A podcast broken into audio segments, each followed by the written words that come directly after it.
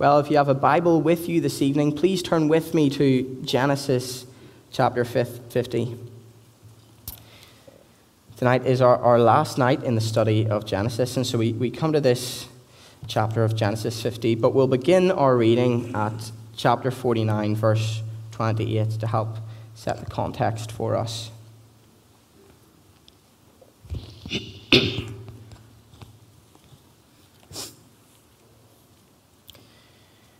Genesis 49, verse 28. This is the Word of God. All these are the twelve tribes of Israel. This is what their father said to them as he blessed them, blessing each with the blessing suitable to him. Then he commanded them and said to them, I am to be gathered to my people.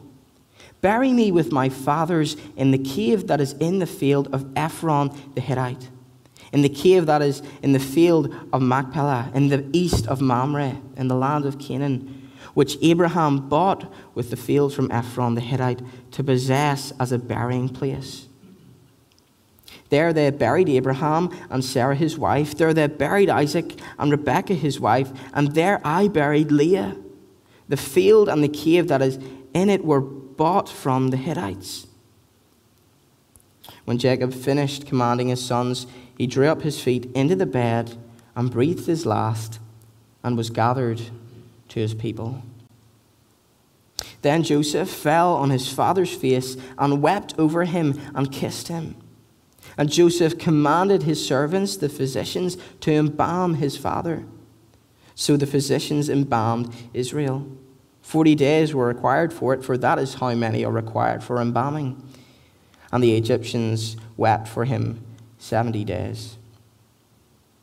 And when the days of weeping for him were past, Joseph spoke to the household of Pharaoh, saying, If now I have found favor in your eyes, please speak in the ears of Pharaoh, saying, My father made me swear, saying, I am about to die.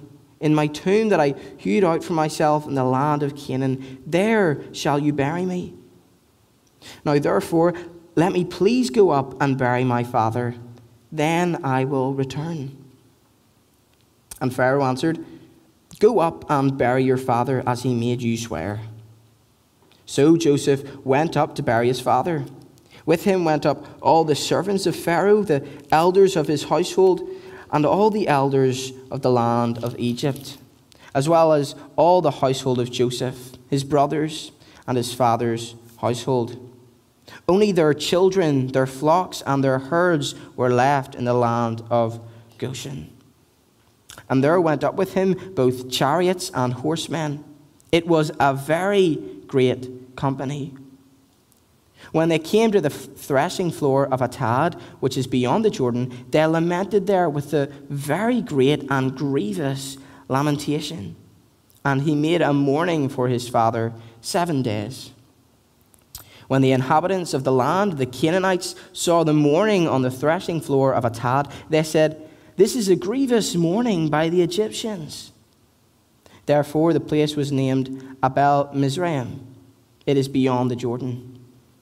Thus his sons did for him as he had commanded them. For his sons carried him to the land of Canaan and buried him in the cave of the field at Machpelah, to the east of Mamre which Abraham bought with the field of Ephron the Hittite to possess as a burying place. After he had buried his father, Joseph returned to Egypt with his brothers and all who had gone up with him to bury his father.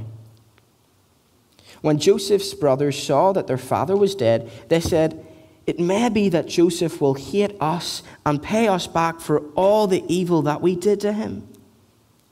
So they sent a message to Joseph saying, your father gave this command before he died. Said to Joseph, Please forgive the transgression of your brothers and their sin, because they did evil to you. And now, please forgive the transgression of the servants of the God of your father. Joseph wept when they spoke to him. His brothers also came and fell down before him and said, Behold, we are your servants. But Joseph said to them, Do not fear, for am I in the place of God? As for you, you meant evil against me, but God meant it for good, to bring it about that many people should be kept alive as they are today. So do not fear. I will provide for you and your little ones. Thus he comforted them and spoke kindly to them. So Joseph remained in Egypt, he and his father's house. Joseph lived 110 years. And Joseph saw Ephraim's children on the third generation. The children also of Machir, the son of Manasseh, were counted as Joseph's own.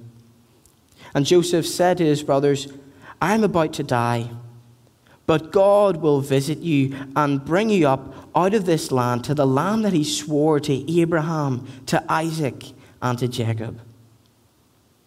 Then Joseph made the sons of Israel swear, saying, God will surely visit you, and you shall carry up my bones from here.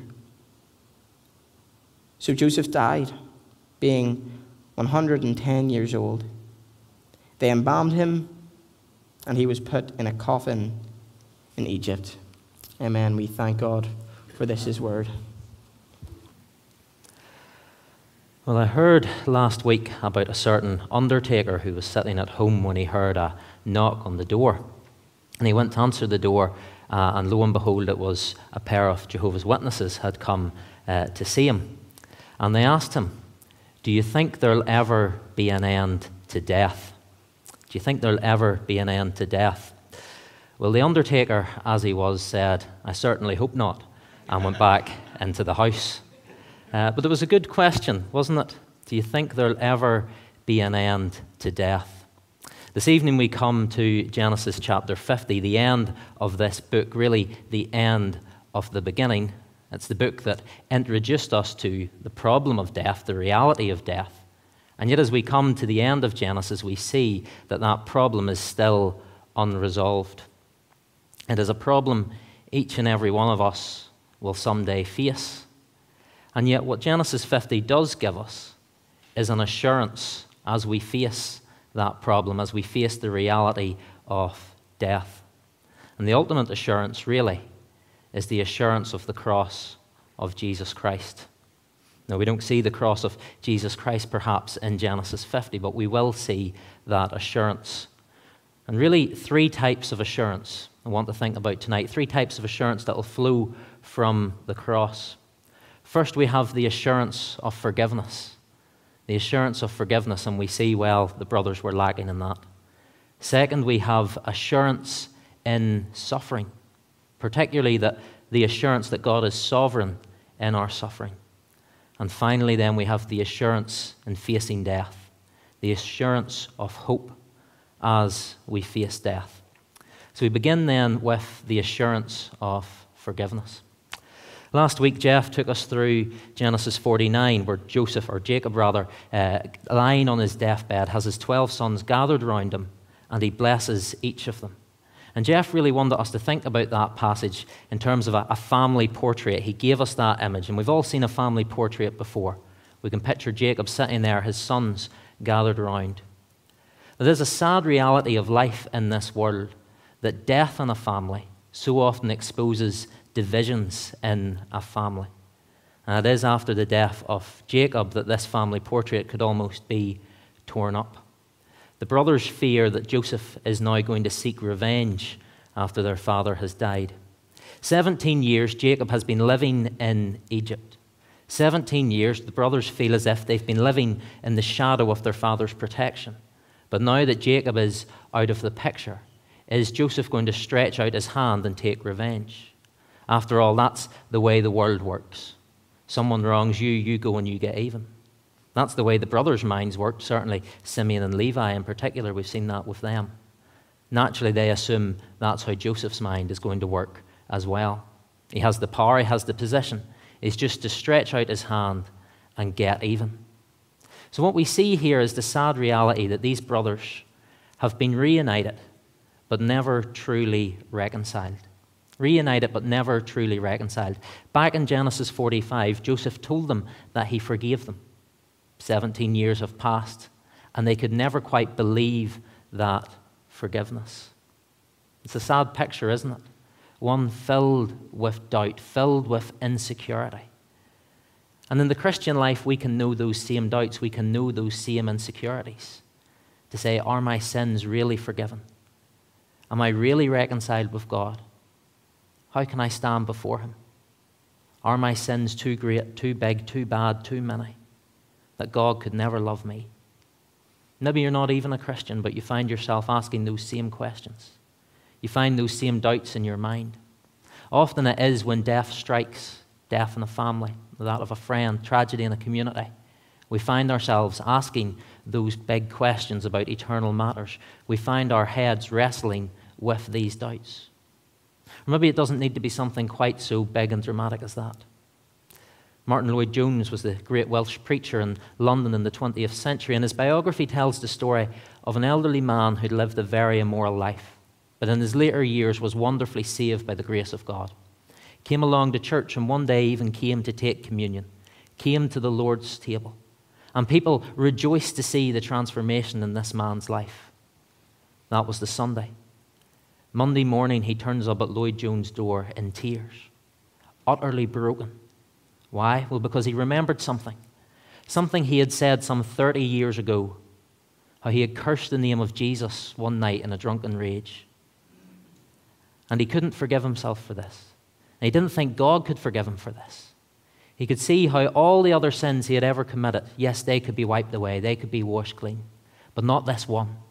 This one thing, these words were so bad, so terrible, that he could never be forgiven. Well, Lloyd-Jones was able to assure the man that there is no condemnation for those who are in Christ. Maybe we find ourselves like that. Now, I'm not even 30 years old, and some of you have maybe seen 30 years or a couple of 30 years. Would you remember what you said 30 years ago? No. Probably not. But the heart has this strange ability to hold on to the most dreadful and terrible things we ever do and not to let go. Or that the devil comes along and whispers in our ear the accusations, reminds us of those former sins. He'll not let us let go of them. What do we do then? Well, 1 John 3 and verse 20 tells us that when our hearts condemn us, God is greater than our heart that God is greater than our heart. What's that to say? Well, our hearts do condemn us. They hold on to sin, they treasure it in this strange, twisted way. But who are we going to listen to? The heart who is deceitful above all things, the devil who only wants to accuse and to destroy, or the word of God that would tell us there is no condemnation now for those who are in Christ. And maybe it is something major like death. Maybe it's a small, smaller thing, remembering something we did a long time ago but it causes us to doubt. It shakes our faith to the core, makes us question everything. So it is with the brothers here, and we see they fall back into their old habits of scheming and lying, even lying in their dead father's name. What they do is they send this messenger to Joseph saying, How, oh, it was your father's dying wish that you would forgive your brothers and all would be rosy between you. And we see then in verse 17 that what does Joseph do? Well, he wept. Joseph wept. Why? Well, he wasn't angry. He knows his brothers are lying to him, but he's not angry at that. No, he weeps because he's heartbroken. Because he sees in this moment the true state of his brothers' hearts. He knows that for the last 17 years, while they have been reunited, they've never been reconciled. He knows that for 17 years, it might have appeared all right on the surface, but deep down they were living in fear. They were living in doubt. They could neither believe nor receive Joseph's forgiveness to them. What a horrible position that was, and so Joseph wept. They thought Joseph would pursue revenge. He didn't want revenge, he had no interest in it. Because Joseph understood it wasn't his to take, it belongs to God. And he was not in the place of God. Romans 12 and verses 19 to 21 says, Beloved, never avenge yourselves but leave it to the wrath of God. For it is written, Vengeance is mine, I will repay, says the Lord. To the contrary, if your enemy is hungry, feed him. If he is thirsty, give him something to drink. Do not be overcome by evil, but overcome evil with good. Well, Joseph seemed to live his life by the words of Romans 12. Here's his brothers. And they were hungry, they were thirsty. And what does he do? He cares for them, provides for them, for their families, their children, their descendants. Verse 21, it says, He comforted them and spoke kindly to them. Remember back when we were in the book of James there, and James 2 and 16 tells us about the empty faith of the man who says, Be warmed and well filled, but does nothing to actually practically help anyone. It's empty words from an empty faith. Not so with Joseph. But here his performance matches his promise, that his actions back up his words. He's going to care for his brothers, he's going to provide for them. This is more than mere forgiveness. He's not just bringing them into some neutral state, but actually into a state of blessing, a state of extreme provision, a state of true grace. Because what is grace but undeserved favor? And that's what Joseph is showing to his brothers here, treating them infinitely better than they could ever deserve. Think of that familiar parable of the prodigal son. What does he do when he realizes the way he's been living? Comes back home, says to his father that I've sinned against you, no longer worthy to be called your son. Might I at least just be a servant, working in the house, in the fields, whatever it might be? Verse 18 here in Genesis 50, the brothers come to Joseph and say, We are your servants, and no longer feel worthy to be called your family. And what does Joseph do? Well, the father killed the fattened calf, and had a celebration, welcomed his son home. Joseph provides for his brothers, cares for them. All is forgiven, more than forgiven. It's maybe a picture here of that doctrine of adoption, isn't it? Where we come to God, and what does He do? He treats us far better than we deserve, pours out His grace upon us, treats us not just as servants, but as sons and daughters as we get that undeserved favor from Him. And if that's the grace of Joseph, how much more assured can we be of the riches of the grace of our God, who is immeasurably more gracious than any man? And what a sweet assurance this is to know our sins forgiven when we would come to God in repentance and in faith. There's repentance from the brothers here. You see it in verse 17. They talk about their sins, their transgressions. Now, it's uh, maybe not a wholehearted repentance, or it's maybe not the full picture here. They wouldn't be lying and scheming if it was. But there is, at the very least, an acknowledgement they have sinned against Him. Isn't that where we begin? In coming to God, confessing those sins, knowing that He is faithful and just to forgive us our sins and to cleanse us from all unrighteousness. To know that as we look unto the Lord Jesus Christ, there is therefore now no condemnation for those who are in him. That is the assurance of forgiveness the brothers needed. It's the assurance that Joseph could give to them. It's the assurance God alone can grant to us this evening. Joseph was able to forgive his brothers because he had an assurance. That's the second assurance we want to think of tonight an assurance in suffering because he knew that his brothers had done a great evil against him, but that God was using it for good. Look at verse 20. As for you, you meant evil against me but God meant it for good, to bring it about that many people should be kept alive as they are today. Now, Joseph had actually said the same thing back in chapter 45 and verse 5. So, this is no new revelation to him. This is a deep felt assurance he has had for many years. His brothers were responsible for the great evil they have done. But there's no doubt in his mind God is working good through it. He is a sovereign God, totally in control, even when he found himself in the pit. We have a God who does not just wait for us to make a mess of life so he can swoop in and fix it, but a God who is totally sovereign, both in the problem and in the solution. We have a God who we can look to when those dark storm clouds gather, when the fog is all around us and we cannot see clearly and know yet God is good and doing good in and through this. But is that just sort of Christian jargon? A wee slogan we tell ourselves when things get tough? Or is this something we actually believe? That we take God at His word and maybe even know and feel and experience these things? Genesis 50 and verse 20, it's kind of like Romans 8 and 28 in the Old Testament. That we know that for those who love God, all things work together for good, for those who are called according to His purpose. You say, well, this doesn't look good. This doesn't feel good. How is God at work through this? Well, Joseph had that assurance.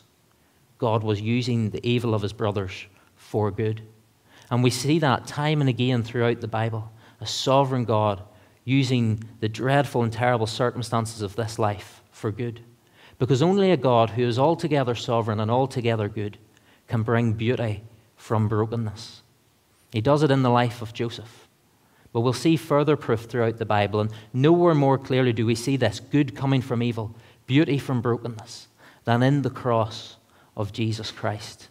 For there God brought the greatest good ever known from the ultimate evil. For there's Jesus, perfect, sinless, pure, righteous Jesus, the only truly good man who ever lived. And yet he suffers the ultimate evil as he goes to the cross, having been betrayed and beaten and mocked and stripped and spat upon and crowned with thorns, nailed down to a cross. And all of this, evil, evil at the hands of the Pharisees and the chief priests, evil at the hands of the Romans, evil at the hands of the devil. And yet God used it for good, to bring it about that many people should have life today, life in Him. And so the cross of Christ does not mean that we will live a life free of suffering. But what it does mean is that when suffering comes, we know we have a Savior who has first suffered for us and a God who is absolutely sovereign in that suffering, who is bringing good from evil, who is working all things for the good of His people. And yes, when you're in the fog, when you're in the dark valley, it's hard to see clearly what God exactly is doing. But we have this assurance He's doing it for our good. We think of Job. There's few who ever suffered like Job. And if we read the beginning of the book of Job, we know why. Because the devil wanted to test and to tempt him. And you get to the end of the book of Job, and you discover that at the end, Job is none the wiser why any of this happened. He didn't get to peek behind the curtain the way we do as readers. He didn't know what the devil was up to, he didn't know what God was up to. He couldn't see clearly, but he could trust throughout it all he had a God who was altogether good, altogether sovereign. We think even of where this is at the end of the book of Genesis. Joseph utters these words Who comes after Joseph? Well, you've got four centuries of, of life in Egypt, many of those as slaves, suffering at the hand of a cruel Pharaoh. Now, Genesis wasn't wrote down for those people, but certainly this story would have been passed from mouth to mouth, ear to ear, that God is working it for their good even in the midst of the slavery, the hardship, the suffering there, somehow, in some way, we can't see it clearly yet, but we know God is working this for our good. It is to be able to say, if we truly believe this, the words of Romans 8 and 18, to join with the Apostle Paul and to cry that we consider the sufferings of this present time not worth comparing with the glory that will be revealed to us. The glory that will be revealed, because it's coming. We maybe can't see it clearly yet, but it's coming. And that's the assurance Joseph has. And if we hold to that same assurance today, then what we discover is that suffering loses its power and its sting in this life. Not just suffering, but even death also. And that then is the final thing we want to think about assurance facing death. That's the second assurance Joseph had. We see it clear in chapter 50. We see the same assurance with his father, Jacob, as well. We will all ultimately face death. No getting away from it, no escaping it. That's the inevitable fact of life. You watch the movies where the hero rides off into the sunset to live and fight another day. The Bible paints a different picture, a much more realistic one. As we say, Genesis is the book that introduced us to the problem of death and it leaves it as a problem unresolved. There was Adam and Noah and Abraham, Isaac, Jacob, and now Joseph. And they all died. If you read Genesis chapter 5, it's just a long list of names. And he died, and he died, and he died. That's the problem we find ourselves with. And yet, what the Bible does give us is a hope in the face of death the hope of dying well, the hope of dying well, of a good death. We hear that word from time to time on the news when this issue gets debated euthanasia. It's a word that actually means good death. It comes from the Greek, two words together good death. And what is a good death in the eyes of the world? It's the idea that you take control, that you become sovereign in your own death. And ultimately, it's to die in hopelessness, it's to die in despair. The Bible gives us a different picture the hope of dying well. It's the hope of Joseph. We see him here that he died 110 years old. Now, no doubt the second half of his life was much less eventful than the first half.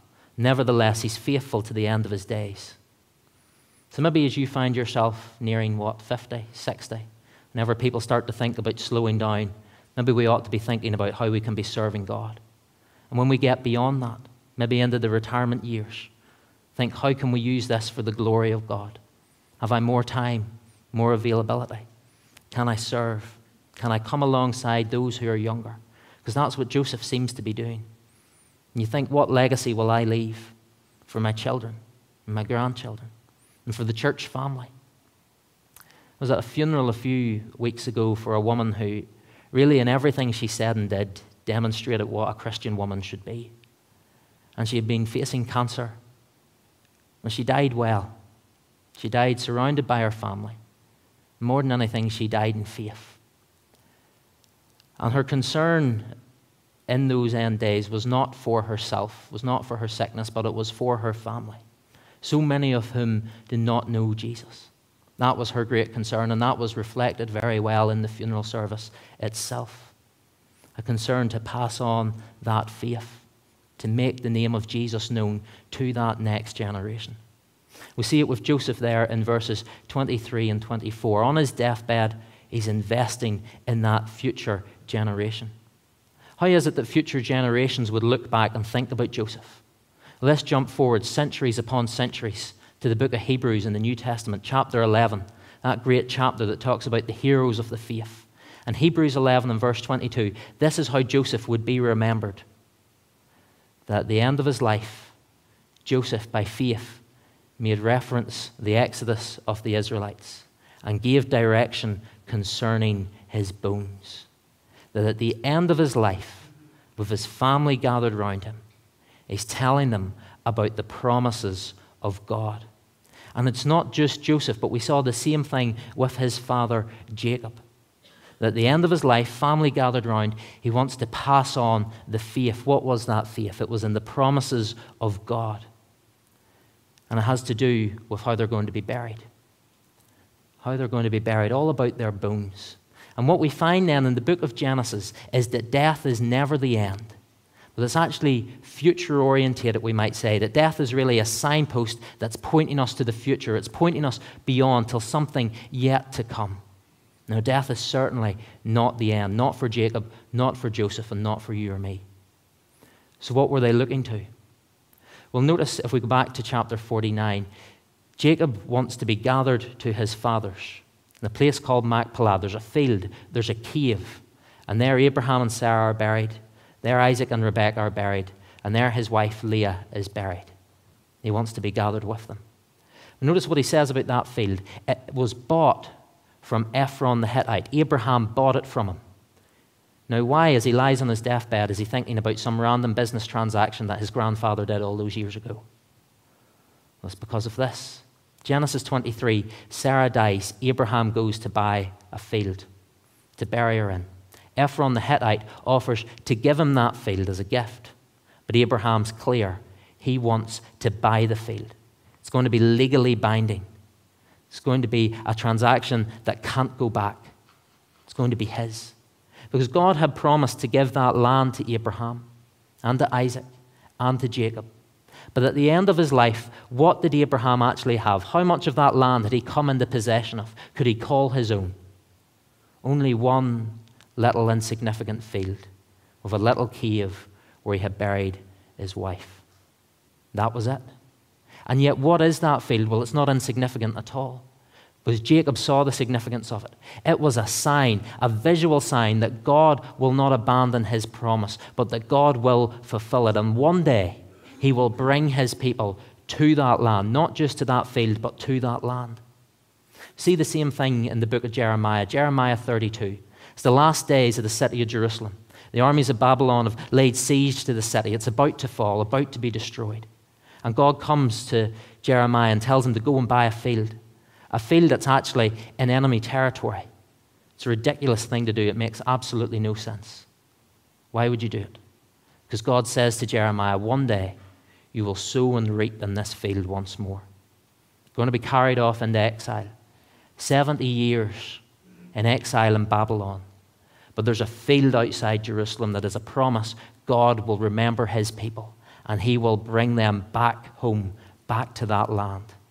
And for Jacob, he had a field in the promised land, a field that was his, and it was a sign of God's promise. Yes, they would be in Egypt for a time, but God was going to bring them home. That's the promise he's trusting to.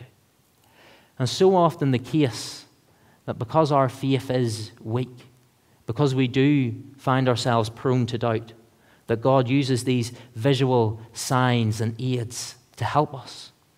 We think of one of them even as Presbyterians. We baptize our children, don't we? And some of you think that's great, and some of you think that's a bit odd. Why do we do it? Well, there's nothing magical about the water. No child is saved because their head is sprinkled. But what is it? It's a sign of God's promise. The great objection to that is the child is too young to have any faith of their own. No, but it's a sign of promise. We're trusting that child to God, and we're trusting that one day that promise will be fulfilled. There will be an inheritance of faith, that the faith that is symbolized now will be realized in years to come. And what a hope that can give whenever a child grows up maybe strays from the path the parents had set for him, finds himself far from God. But to remember that sign, to remember there's a field in Canaan, and to keep trusting, to keep praying, and to commit that child before the Lord. That sign that gives us faith, that gives us strength, that we should not doubt, but grants us that assurance. That was what Jacob was trusting to as he died. And so we see this great funeral procession. And really, he's going up out of Egypt towards the promised land. Jacob's death is kind of a personal exodus, but it's a shadow of the exodus that his descendants will one day know. Here we have a Pharaoh who says, Go up. We know there's coming a Pharaoh, he'll be a bit more reluctant. The horsemen, the chariots of Egypt are there. Next time we see them, it's going to be drowning in the Red Sea right after the Exodus. But it's a picture of what God's people will do. But notice there's difference with Joseph.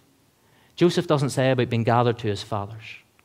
He just wants one day, not right now, but one day for his bones to go up to that promised land. What's the difference? Well, Joseph is entrusting his future to the future of his people and to his descendants. It is to say, My future will be your future. That if God is not faithful to his promise, if God abandons us and leaves us here in Egypt, then I'm stranded here with you. But if our God is faithful to his promise, if he comes and brings us up and brings us to that promised land, then I'm coming with you. And I will inherit it just as you do also. That's Joseph's great hope, his dying hope there. That what should come with his descendants should come to him also. That's his dying assurance. So, what is our hope then as we face death? For Joseph, it's not his wealth, his power, his status, or any of that there. That's all worthless in this moment. But it's the promise of God, it's that assurance he has. And it's the assurance that hopefully we leave this place this evening holding to ourselves. Joseph's put in a coffin, laid in the ground. What is a coffin? What is a coffin for a Christian? A wooden box? It's a seed. A seed planted in the ground, knowing that one day in God's time, new life will come forth. And that's how Genesis ends. Joseph in a coffin in Egypt. It began Adam in a garden in Eden, Joseph in a coffin in Egypt.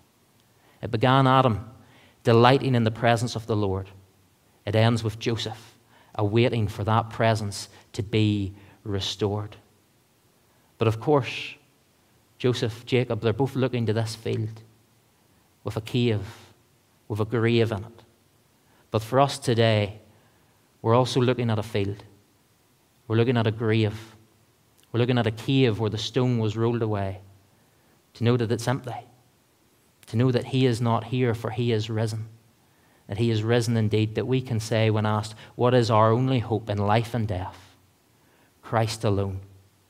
And as Joseph says, that God will surely visit you, we can be sure that He will, because He already has, and He's coming again. He came to Moses in the burning bush at the time of the Exodus. He came to Bethlehem 2,000 years ago, and He's coming once more. He's coming once more, and when Christ does visit us, when He returns, we know that death will be no more. We know that all the sufferings of this present world will be a thing forgotten. We know that He is coming to make all things new, coming ultimately to bring us to Himself, that we should know that inheritance, that promised land He has prepared for us. This is the Christian's great hope. It is the Christian's great assurance. But tonight, is it your hope also? Let us pray.